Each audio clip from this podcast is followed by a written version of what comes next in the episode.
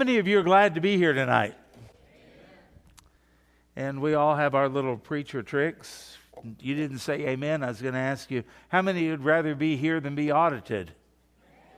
That's an amen, isn't it? Yeah, you, always a way to get something out of you if you want to. Um, we're going to look at Psalm 16 tonight, and we're going to uh, finish it up.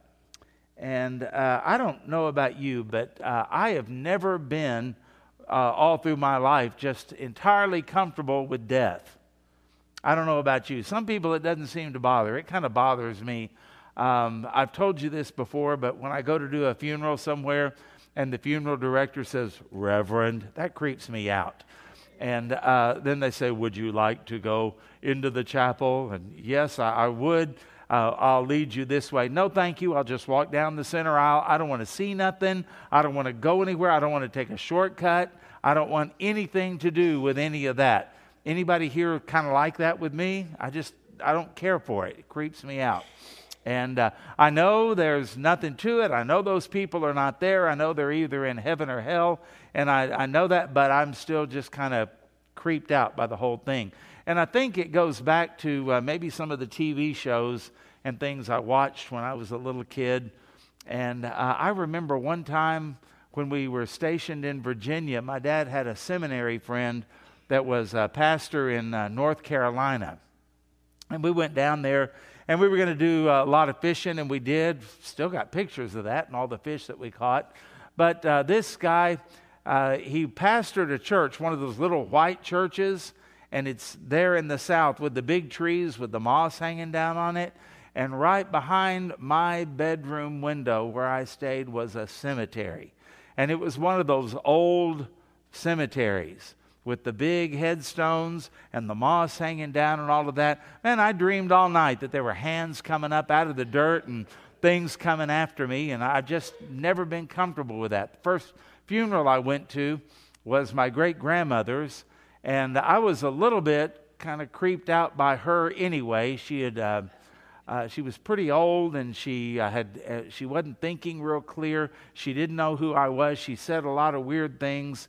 And when i went to the funeral uh, we walked in. It was an old victorian creepy house in uh, rogers. And we walked around to the back not the front. And they took us in and they put the family you know how they used to do that?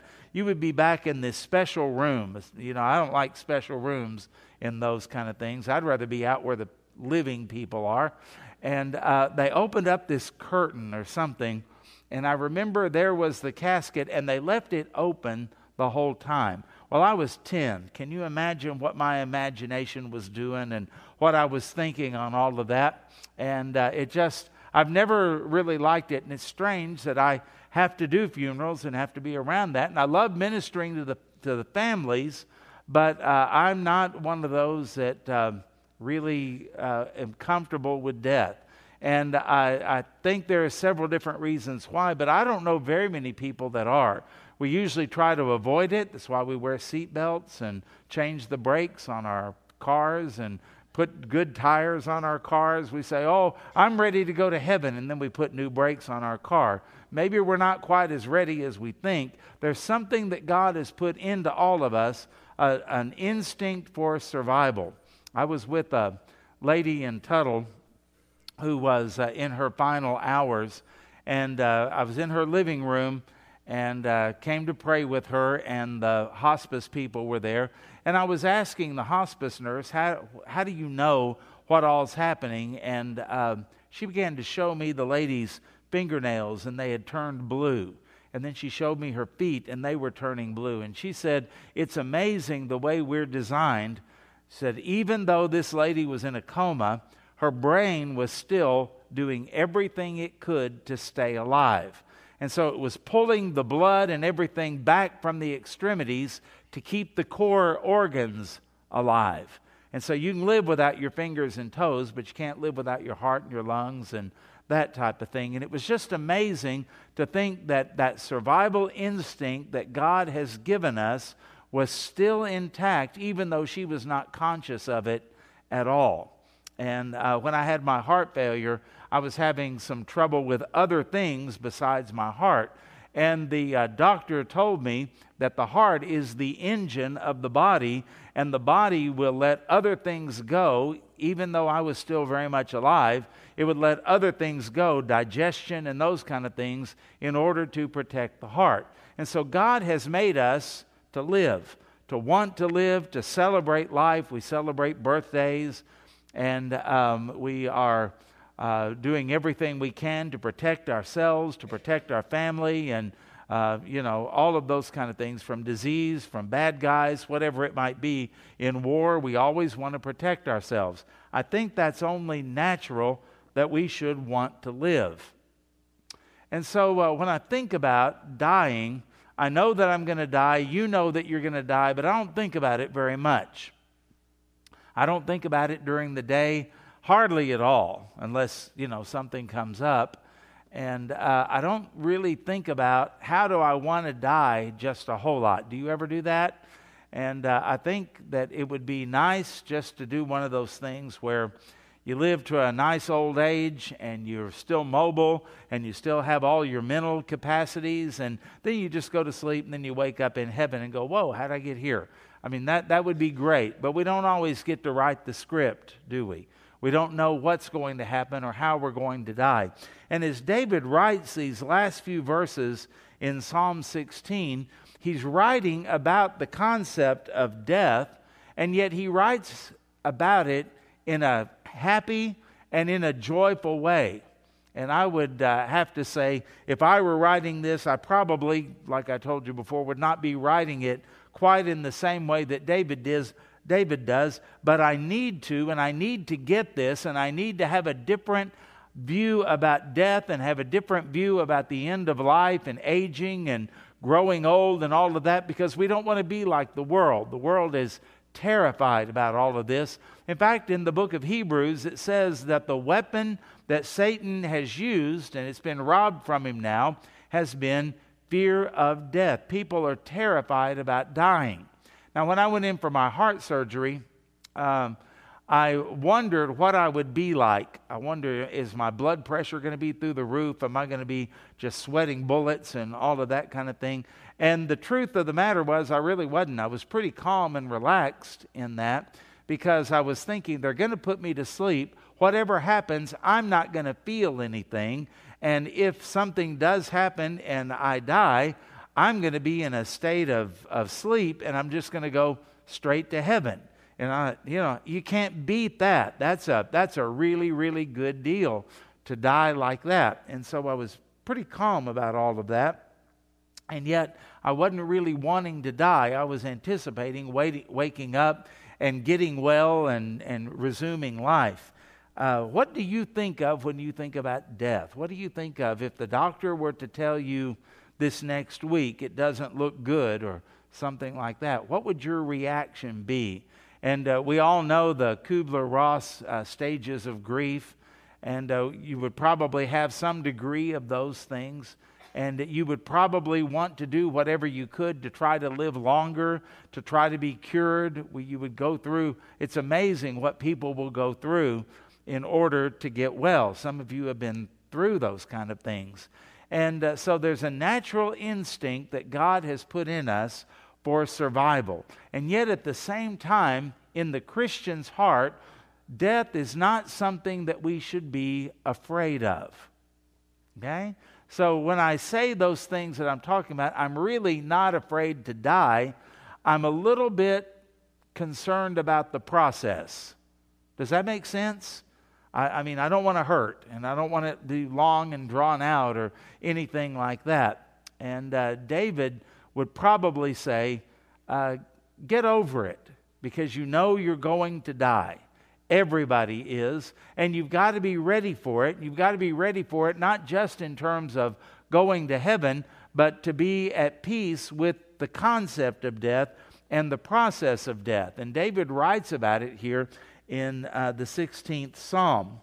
Now, some people, I've, I've read some things and even heard some people preach, they say that Old Testament believers really did not have a concept of the resurrection or of eternal life. I said that's a New Testament thing. But uh, I, I beg to differ.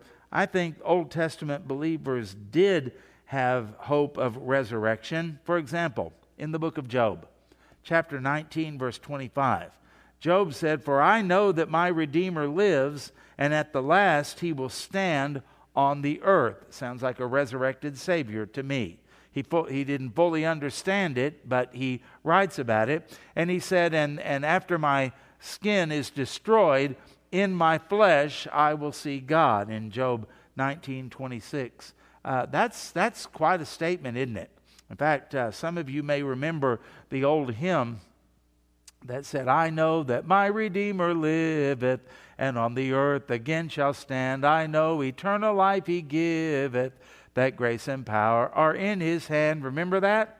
That's right out of Job. That's an Old Testament scripture, and a New Testament Christian hymn was written on the basis of that, so there's indication that they did know. In Isaiah 53, I love this chapter, and it describes the substitutionary death of Christ for sinners like us. And it says in Isaiah 53:10, "Yet it pleased the Lord the Father to bruise him; he hath put him to grief. When thou uh, when thou shalt make his soul an offering for sin, he, the offering, shall see his seed, and he shall prolong his days, and the pleasure of the Lord shall prosper in his hands." Now that's speaking of Christ. He's going to be put to grief. He's going to be a substitute for sinners. He's going to be punished for our sin. And yet, he's going to see offspring, children, and he's going to prolong his days. That's speaking of the concept of resurrection. Jesus would not stay dead, but he would come out of the grave.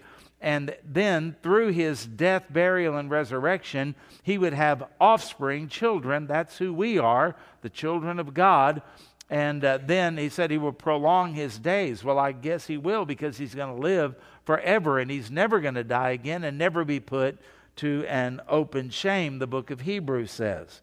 And then in Isaiah 26 19, your dead shall live. How clear, how much more clear does it need to be? Your dead shall live, their bodies shall rise, and you who dwell in the dust, awake and sing for joy. Can you imagine? I wonder if that's making a reference that when the Lord comes in 1 Thessalonians 4 and the trumpet of Gabriel sounds and then the shout of the archangel takes place and the dead in Christ shall rise. I wonder if you were at the cemetery when that took place, which would be kind of exciting. That'd be kind of cool to see all of that and see all of the believers come out. I wonder if that indicates that they're going to come out singing. Can you imagine? Uh, Oh, grave, where is your victory? And death, where is your sting? Uh, that type of thing. I don't know what it would be. It might be He is Lord, uh, like we just sang a while ago. I don't know, but Isaiah indicates the command is going to be that sing when you're coming out of the dirt. And uh, that, that's going to be an exciting, exciting day. And so, all of these verses that we read are not New Testament verses, they're Old Testament verses. So if you ever hear anybody say, Well, I don't think the Old Testament people really knew anything about resurrection or an afterlife or anything, you might take them to those verses, especially that uh, last one that we looked at in Isaiah 26, verse 19. Your dead shall live, their bodies shall rise, and you who dwell in the dust, awake and sing for joy. For your dew is a dew of light, and the earth will give birth to the dead. And so that's, that's I don't know, that sounds clear to me. But uh, Psalm 16, verses 9 through 11, is really, really, really clear. Here's what David says Therefore, my heart is glad, and my glory rejoices. My flesh also will rest in hope for you will not leave my soul in Sheol. That's the abode, the Hebrew word for the place where the dead go, the grave. Sometimes it's translated hell, but better translated the grave. You will not leave my soul in the grave, in the abode of the dead, nor will you allow your Holy One to see corruption. That's an important phrase. You will show me the path of life in your presence is fullness of joy. At your right hand are pleasures forevermore. Well, isn't that beautiful? And that is telling us where David has hope. He knows he's going to die, he's threatened with death even as he stands. We don't know what the situation is in this psalm, as you remember from the introduction, but it must have been bad and it must have been treacherous. And yet, David is looking at all of it uh, like, uh, I'm not really terribly worried about it. Even in his Old Testament limited sense of understanding, he had more faith than I do. And he kind of got that and he kind of understood it. And we've got to quit acting as believers. You know, we pray for people to get well, and we should, and we ought to expect that. God does miracles. But when they die, we act like somehow it's a defeat. Well, it's not for them. They're in the presence of the Lord, Ab- uh, absent from the body, and what? Present with the Lord. How is that a defeat? That's everything God promised. And so we've got to rejoice. And that's why in Ecclesiastes, Solomon said, Better is the day of one's death than the day of one's birth. Because when you're born, you come out of your mother's womb into pain and sorrow and trouble and agony and betrayal and hurt and loneliness and need and want and all of those kind of things. But when you go to heaven, you're going to a place where you will never ever face any of that in any form ever again. No more pain, no more sorrow, no more death, no more crying, none of those kind of things. Remember what John said.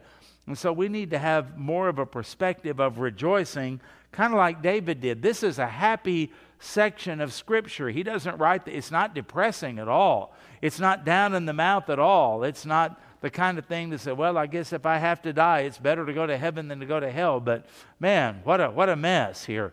David knows that because he is a sinner, he is going to die, just as you know and I know that we're going to die, and everyone we love, and everyone on earth, and everyone ever born is going to die. The wages of sin is death, but the gift of God is eternal life. And we tend to focus more on the wages of sin instead of the gift of God in that verse and in the way that we live. And so uh, David would say, snap out of it. Get the right perspective. You're not thinking about this the way you should because none of us are going to escape death unless we live to that day when the Lord returns and calls us out.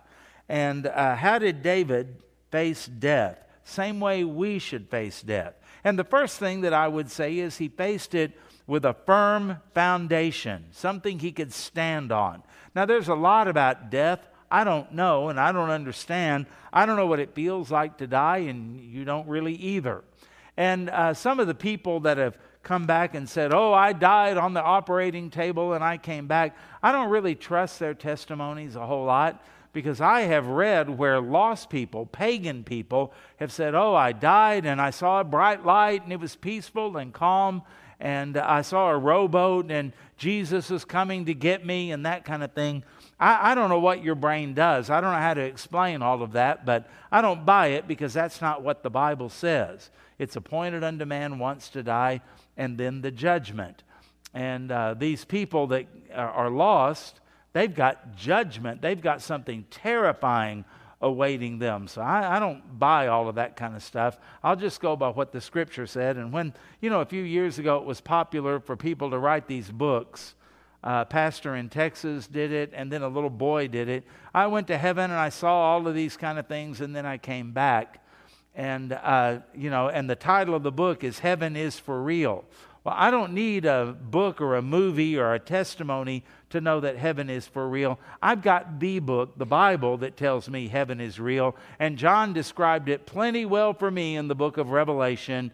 And uh, I'll just take the infallible, inerrant, all sufficient, eternal Word of God as the truth. And I know heaven is real because the Bible tells me so. Amen? And that's where we've got to stand on all of this stuff. Well, David had a foundation here. What do I base that on? Because he uses the word in here, therefore.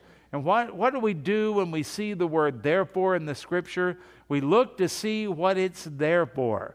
It's referring back to what has been mentioned above it. Now, you remember in the verses we looked at last week, David was rejoicing in the fact that the Lord was his counselor. And we looked in Psalm 119 and we saw that the counsel of the Lord is the scripture. That's how the Lord counsels. That's how he advises. That's how he guides. That's how he corrects. That's how he trains us. It's always through his word. And so David could face death with an optimistic and almost cheerful manner because he knew what the Word of God said. And he was so full of the Word of God. Spurgeon said one time, he said, I would like to be so full of the Bible that if a mosquito bit me, he would find that my, bu- my blood would be bibline. It's a nice word, isn't it? Bibline. And uh, we want to be full of the Word of God. And uh, David was like that, so full of the Word of God that he said, When I lay down in bed at night, my heart instructs me. He was meditating on the Word of God and how it should guide his life, how it should correct him. There were certain things that David was supposed to stop doing, other things he was supposed to do, and then there were things he needed to know how to do it. And it was thinking on the Word of God that got him ready as a king to do all of the kingly duties that he had. And so, with all of that came the idea that he didn't have to be afraid to die. He didn't have to be afraid of the afterlife because he had a firm foundation built on the Word of God. And so, my counsel to you tonight is find out what the Word of God says about death.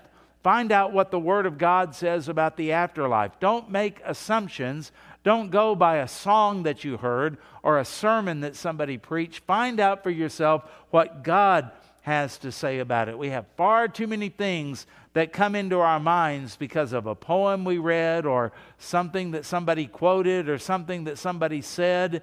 And we go, you know, doesn't the Bible say somewhere that this and this and this happens? Find out for sure. And that way you won't be afraid whenever that day comes as it's going to come. We've already said that. So David had a firm foundation. Do you have a firm foundation? And what is your foundation? Is it simply because you're stubborn and you refuse to give in to fear? Or is it because you have the precious promises and the presence of God to settle your soul, knowing that to be absent from the body is to be present with the Lord? There was a guy, uh, any of you remember Andy Brum? From a long time ago. When he preached for me at First Baptist Church of Chelsea, he uh, had spent some time in prison in Michigan, and uh, he trusted Christ after he had been a criminal and he was a product of rape and uh, you know all of that kind of had a horrible, horrible upbringing. And uh, he was robbing a convenience store up in Michigan. And as he pointed his gun at the, the young girl who was working the cash register. And he said, You better give me the money now, or you know what's going to happen. And what rattled him is she looked at him, and she was a believer, and she said, Sudden death, sudden glory. And he couldn't handle it. And he dropped his gun and ran out. And that's what started the process that the Lord used to bring him to uh, be a believer. Well, what if we all had that outlook? What if we were like the Corrie ten Booms of our life where we were able to stand up against terror and we were able to stand up against the, the things that would cause anybody to have fear, and we could do it with such faith. And we read about uh, in Fox's Book of Martyrs and books like that about uh, our forebears in Christianity and how they were able to stand up to death. I read uh, just the other day about a lady who was such a witness for Christ uh, in England, and uh, the, preaching the gospel was illegal there, and uh, they didn't want her to talk. And so, before they took her to be burned at the stake, they literally took a screw and put it through her tongue and screwed her tongue to the roof of her mouth so that she couldn't talk and she couldn't say anything. How did people do that? How did they go through that? How did some of those people, when they were taken on their way to be burned at the stake, can you imagine uh, mu- much more horrific way to die. And while they're going, they are singing and encouraging the people that are watching them there to trust the Lord if they were able to. And uh, how could they do that? How could they die with hope in their hearts like that? It's because they had a firm foundation, and the Bible tells us that the firm foundation on which our life is built is Christ. And Christ is the one who knows how to die because he's done it. He knows how to handle death because he's been there. He knows how we feel about death because he himself has gone through it. He is sympathetic toward us and he is able to give aid to us when we are tempted. He is a sympathetic high priest. And so he knows and he'll give you everything that you need. And going back to Corrie ten Boom, when she was uh, in a concentration camp in Germany, uh, put in there because she and her family were hiding Jews and saving their lives during the Holocaust. And uh, there were a couple of things that uh, kind of come to my mind when I think about her. Uh, she was in a, a, concentration camp, I think it was Ravensbrück, and uh, the lice there in their beds and in their clothes and where they live was just horrible. And Corrie kind of struggle with that. How could God after we've tried to serve Him and to help His people, how could He put us in a place like this? And her sister, who did not survive the concentration camp, was always encouraging Corrie. She was the strong one and uh, told her that you were supposed to give thanks in everything. So give thanks for these lice. God has a purpose in the lice. And it kind of made Corrie mad. She kind of resisted that. But later in life, she said she realized it was the infestation of lice that kept them from being molested sexually by the German soldiers. When she realized that, she was able to say, Thank you, God, for the lice. And so many times that's the way life is for us. In James chapter 1, we're instructed, Count it all joy. That doesn't mean you're going to have this joyous feeling just come over you. You've got to, by an act of your will and by faith, you count it, you consider it all joy because you know God is working in all of that. The other thing I think about with uh, Corrie ten Boom is she was uh, going through a particularly rough time in that concentration camp. The Germans could be particularly brutal. And um, as bad as they were with Jews, Sometimes they were actually worse to people that were non Jews. How could you possibly help these vermin, as they considered them? And uh, you're worse than the Jews, they would say. And they would be harder on them. And it was getting particularly rough. And she said to her sister, she said, Betsy, I'm afraid I'm going to deny the Lord. I don't have the strength to stand up to all of this. And Betsy said, Do you remember, Corrie, when we used to take the train to Amsterdam? And she said, Yes, I do. And she goes, And you remember, Papa always had the tickets. He bought the tickets and he kept them. When did Papa give us the ticket?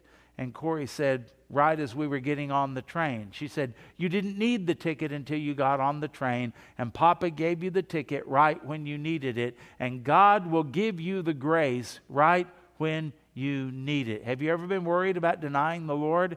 How could you stand up if persecution ever came? And let me just assure you, you can't, but God can, and He will give you what you need when you need it. You don't have it now. You don't have dying grace now, but you'll have it when the time comes.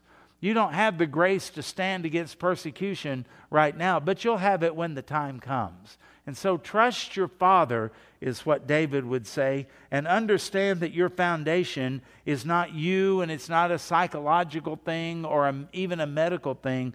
That uh, this whole idea of death and dying, our foundation, is the Lord Jesus Christ who has been through it and he came out on the other side. That's what we celebrate at Easter. He is a living Savior, He knows what it's like, and He will carry you through it. And that ought to give you what uh, David had a firm foundation.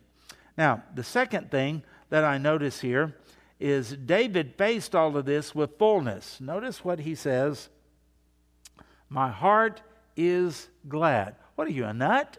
What are you living in denial? What kind of a weirdo are you to be happy when you think about death? David would say, No, I'm just right with God. And that's where our hearts ought to be, to where when we think about death, we think about it being the last enemy to be destroyed, that Christ is going to deal with it one of these days, and death will be no more, that its hold on us is only temporary, and that it's nothing to be feel, uh, feared because, again, to be uh, sudden death sudden glory. Absent from the body, present with the Lord. That's what ushers us in to the presence of the Lord Jesus. So David faces it with, with fullness. My heart is glad. Now look at this. And my glory, my glory rejoices. What is your glory? I think the ESV helps us understand it. The English Standard Version says, instead of glory, it says, My whole being rejoices. David looked at all of this and said, Everything's going to benefit. What does that mean? Well, as you know, I've got some heart problems, and uh, I've got diabetes, and I've also got some, uh, I don't have eye problems. I know everybody always asks me, How are your eyes? My eyes are fine. My problem is my optic nerve is not good. That's what's dying, that's what's thinning out, and they can't really fix that, okay? Now, just picture this. Here's Greg on his deathbed, and the angels come up and gather around me. I don't know how it's going to be. I'm just thinking of Luke 16. It talks about the angels carrying the beggar Lazarus to heaven. So I just kind of use sanctified imagination and I picture it. I'm laying there, and uh, maybe I've got family around me. I hope so. And uh, doctors may be there, nurses may be there. I may be hooked up to all kinds of tubes and machines. I, I don't know uh, how it's going to be. I mean, again, I don't get to write the script, but I can imagine. And I can just imagine all of a sudden I'm aware not only of the physical beings, but the spiritual beings around me. And all of a sudden I realize angels are surrounding my bed. Can you imagine? And the chief angel says, Greg, it's time. Let's go. And I can imagine as I leave and I'm escorted by that honor guard of angels. You ever thought of it like that? An honor guard of angels as they escort me out of that place and from this earth into heaven. Now, I don't know what that's going to be like, but I do know this. The instant my heart stops, I have no more heart problems. I'm cured of diabetes, and my optic nerves are made whole, and I'm going to be able to see clearly.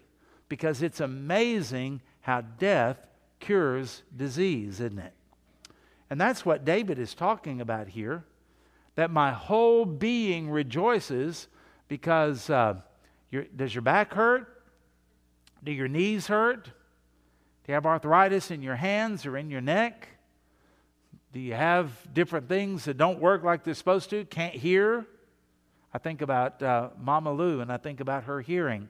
And on that moment, when the Lord calls her home, deafness is cured right? Blindness cured.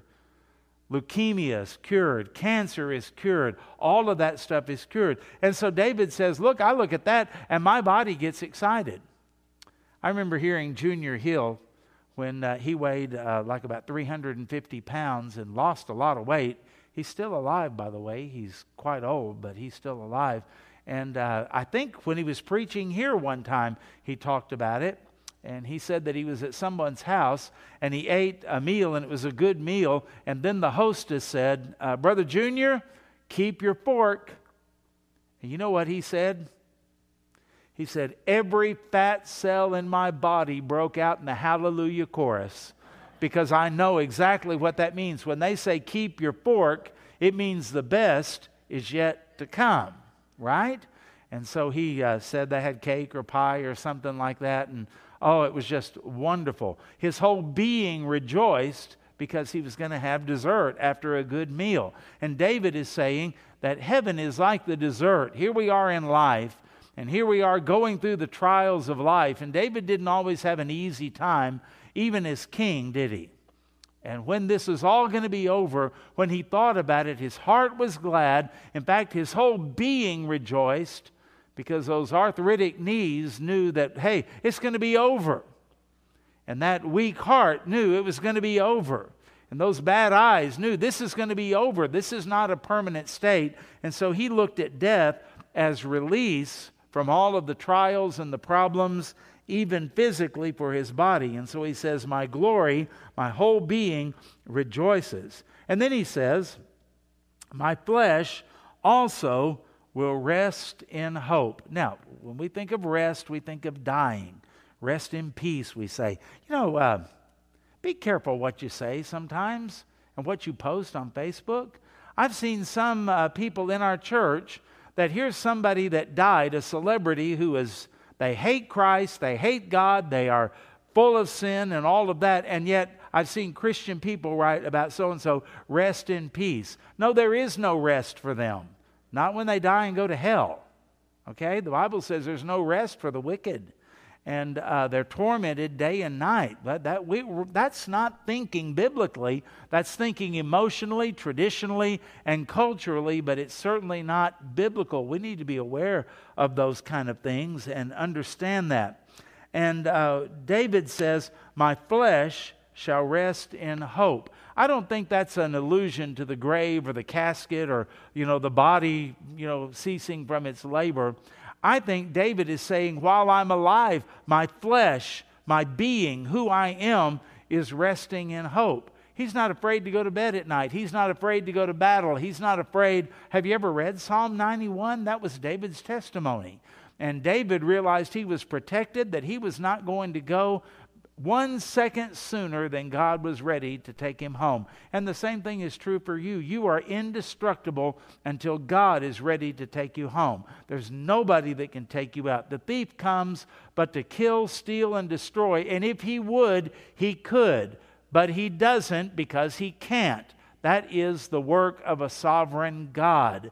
And so we rest in hope. We lay down tonight in hope.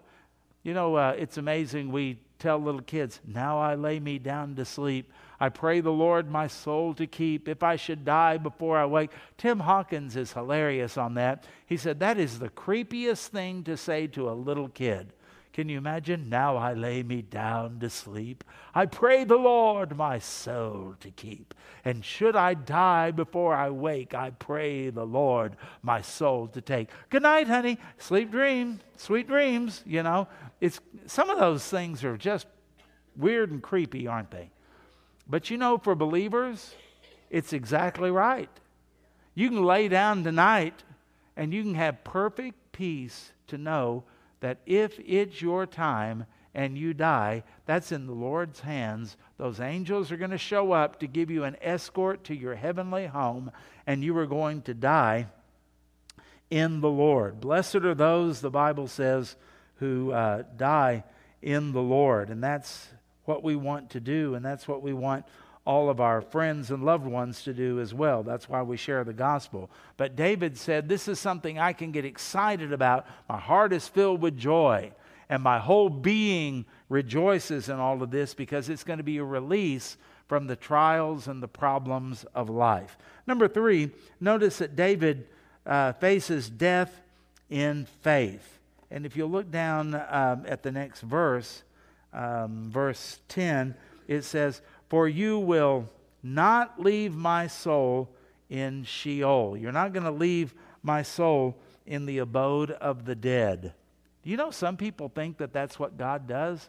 I've got relatives that are part of the Seventh day Adventist movement, and they literally believe. At my grandma's funeral, uh, they had uh, one of her elders from the Seventh day Adventist Church spent about 45 minutes at a funeral telling us and trying to convince us that she was not in heaven, that she would not go to heaven, and that her soul was going to go down in the ground in that box and she would be buried in, in that and her soul would stay in there. It's called the doctrine of soul sleep. Seventh day Adventists believe it. So do Jehovah's Witnesses, by the way.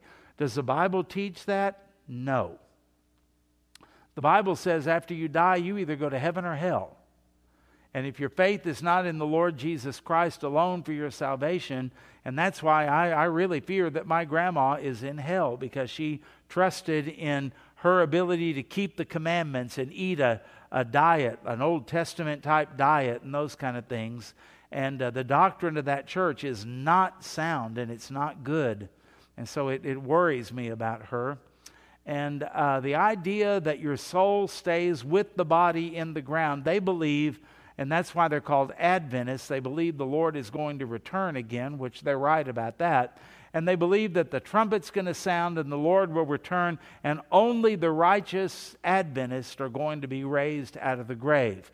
people that didn't eat pork and people, you know, that, that type of thing who lived by the Ten Commandments and the Old Testament law and worshiped on Saturday. They called uh, what they call what we do. My, my grandmother looked at her son, my dad, and looked at him in the eye and called him the mark of the beast because he worshiped on Sunday.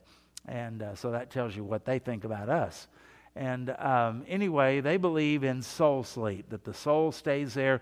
And when Jesus returns, only the righteous are brought out, and the rest of us will just stay there. And then one day we'll be taken to hell where we are annihilated in a flash fire of some kind.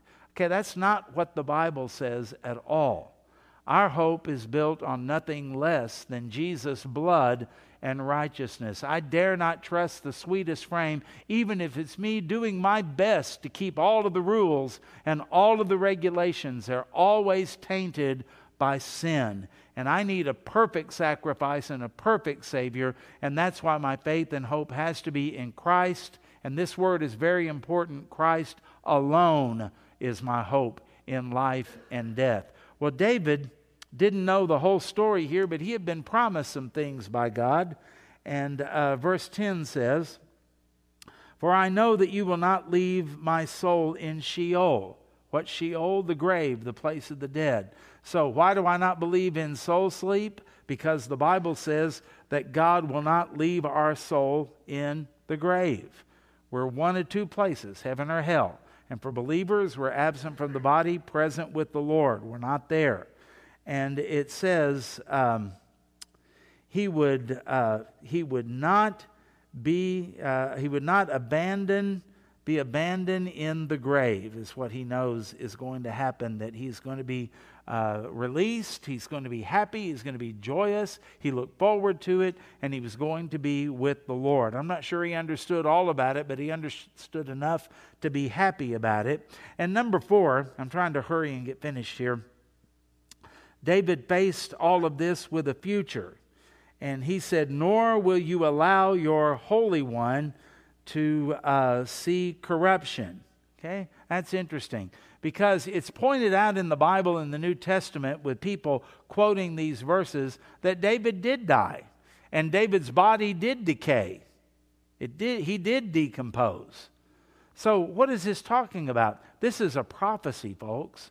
The Holy One is not David, the Holy One is Jesus. And he said, You will not allow your Holy One to see corruption. And that's why Jesus arose on the third day. He didn't see corruption. His body did not decompose or decay. You say, Are you sure about that? Absolutely positive about it.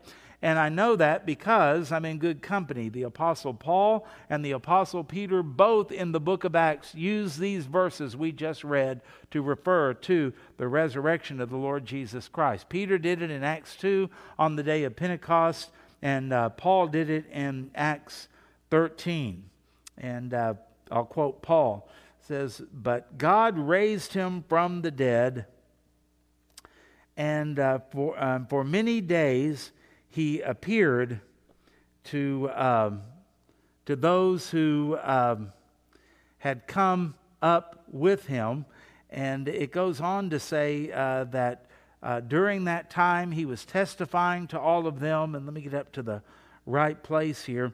And then Paul actually says, and he quotes these verses that we're looking at tonight, and he says that you will not allow your Holy One to see corruption. And then he makes this point.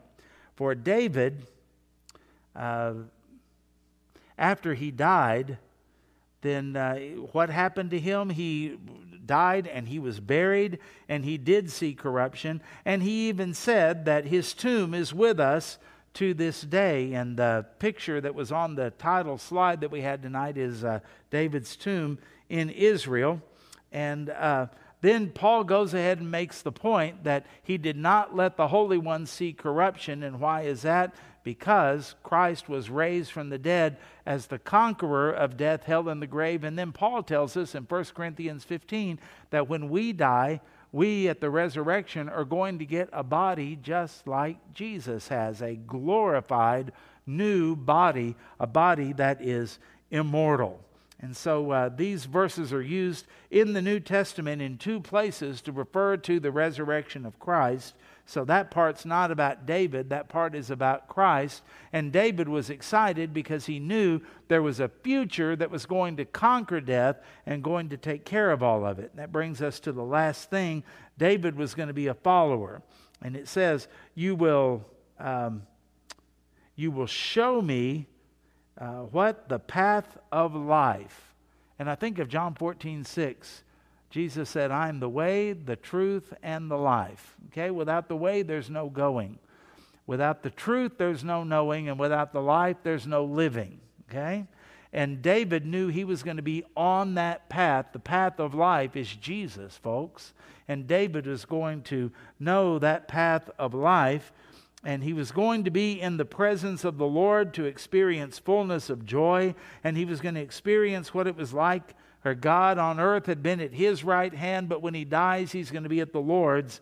And he said that at your right hand are pleasures forevermore. And I think he's talking about the Lord Jesus, seated at the right hand of God the Father, is going to make heaven just something we cannot even imagine. In fact, Paul said the half has not been told. And that reminds me of Hebrews chapter 2 verse 10. For it was fitting that he, for whom um, and by whom all things exist, that uh, in bringing many sons to glory, should um, make him. Uh, let me get up here close to where I need to get. Um, the captain of their salvation, the captain. And uh, this translation says the founder of their salvation. Well, that makes sense because Jesus is the author and the finisher of our faith. But it also, when it says the captain of our salvation, the Greek word there means he's the trailblazer. And you know why I'm absolutely certain I'm going to heaven when I die? Because Jesus is the road and Jesus is the way. And I'm going to be taken out and I'm going to be on the glory road, the road of Jesus, following the captain of my salvation. And David knew that whenever the time came for him to die, he was not going to be on his own. He was not going to have to be stumbling around. He was not going to have to be trying to read road signs. He was not going to have to remember how to get to heaven because he was going to be put on the way. And the way has been prepared by Jesus Christ. In fact, Jesus Christ is the way. And so David could say, I can go to sleep in perfect peace. Someone asked General Stonewall Jackson why it was that he didn't panic when bullets were coming all around him. And he said, Because my faith in Christ teaches me to be just as comfortable in the battlefield as I am in my bedroom when I'm safe. And that is true for all of us. Nothing can touch you and nothing can harm you without the permission of the Lord. And you know that when He does that, He's promised it's going to be for your good. So count it all joy. And tonight, when you go to bed, just, pardon me, say to the Lord that I know, should I die, I'm safe and I'm safe in the Lord because He is with us and He will take us to be where He is. Praise His name for that. That's what the lost world doesn't have and doesn't understand, but you've got it and you possess it because of Jesus Christ. Okay, will you take your uh, newsletter tonight and will you look and notice the uh, things that we have going on here? Some of them you want to be aware of and you want to be praying for and you want to participate in. And please look at your uh, prayer list, okay? And we've got uh, three names that we want to send a prayer list here to tonight. And so uh, we want to invite you to come up and sign them. And you say, Well, I don't know the people. Don't worry about that. The number of names looks impressive, and they know that people are praying for them. So uh, come on up and uh, be a part of that tonight. Eddie Wiley is on there because he just recently had ankle surgery, and then today he had back surgery. He's supposed to come home tomorrow. And Tom Urie's on there because he's just been diagnosed with prostate cancer. So he's uh, got to see a doctor and go through uh, treatment for that. And then uh, Jan Davis is on there because we understand that uh, she's had cancer surgery and we would like to reach out to her. We miss uh, seeing her. So be sure that you do that. But before we do, let's bow for a word of prayer, okay? Heavenly Father, as we think about all of this stuff that uh, we face and some of our fears and some of our sorrows and some of our misgivings, I pray, Father, that you would help us to see that uh, our life is planned by you, and the number of our days, according to Psalm 139, has already been determined even before we were born, and we're on a countdown. And I pray that all of us here tonight are ready for that because we've trusted Christ as Lord and Savior. And if there's anyone here tonight who doesn't know you as Savior and Lord, I pray that tonight would be the night they would trust you. But for all who have, Help us to see things through different eyes, to see things like David did, and to understand what David understood. And we can understand it far better because we have the New Testament. Thank you for that, Lord. And as we minister to people who are going through the processes of death and dying, I pray that we'd be able to share the gospel with them and to give them hope. And I pray, Lord, that that word hope would really sink into our hearts. We have hope. We are not abandoned. We're not on our own. We're not doing our best. We're not trying our hardest to get it. It's something that is given to us as a gift, and we thank you so much for that. And so, whenever that day comes, I don't know how it's going to be, but I pray, Lord, that it might be like it said in Isaiah, that we might go out not only with a shout of victory, but with a song of praise as we give you honor and glory. And we look forward to seeing you, Lord. And we say, like the Apostle John, even so, come quickly, Lord Jesus. And may we live and die in the grace of God and for the glory of God. And it's in His name we pray.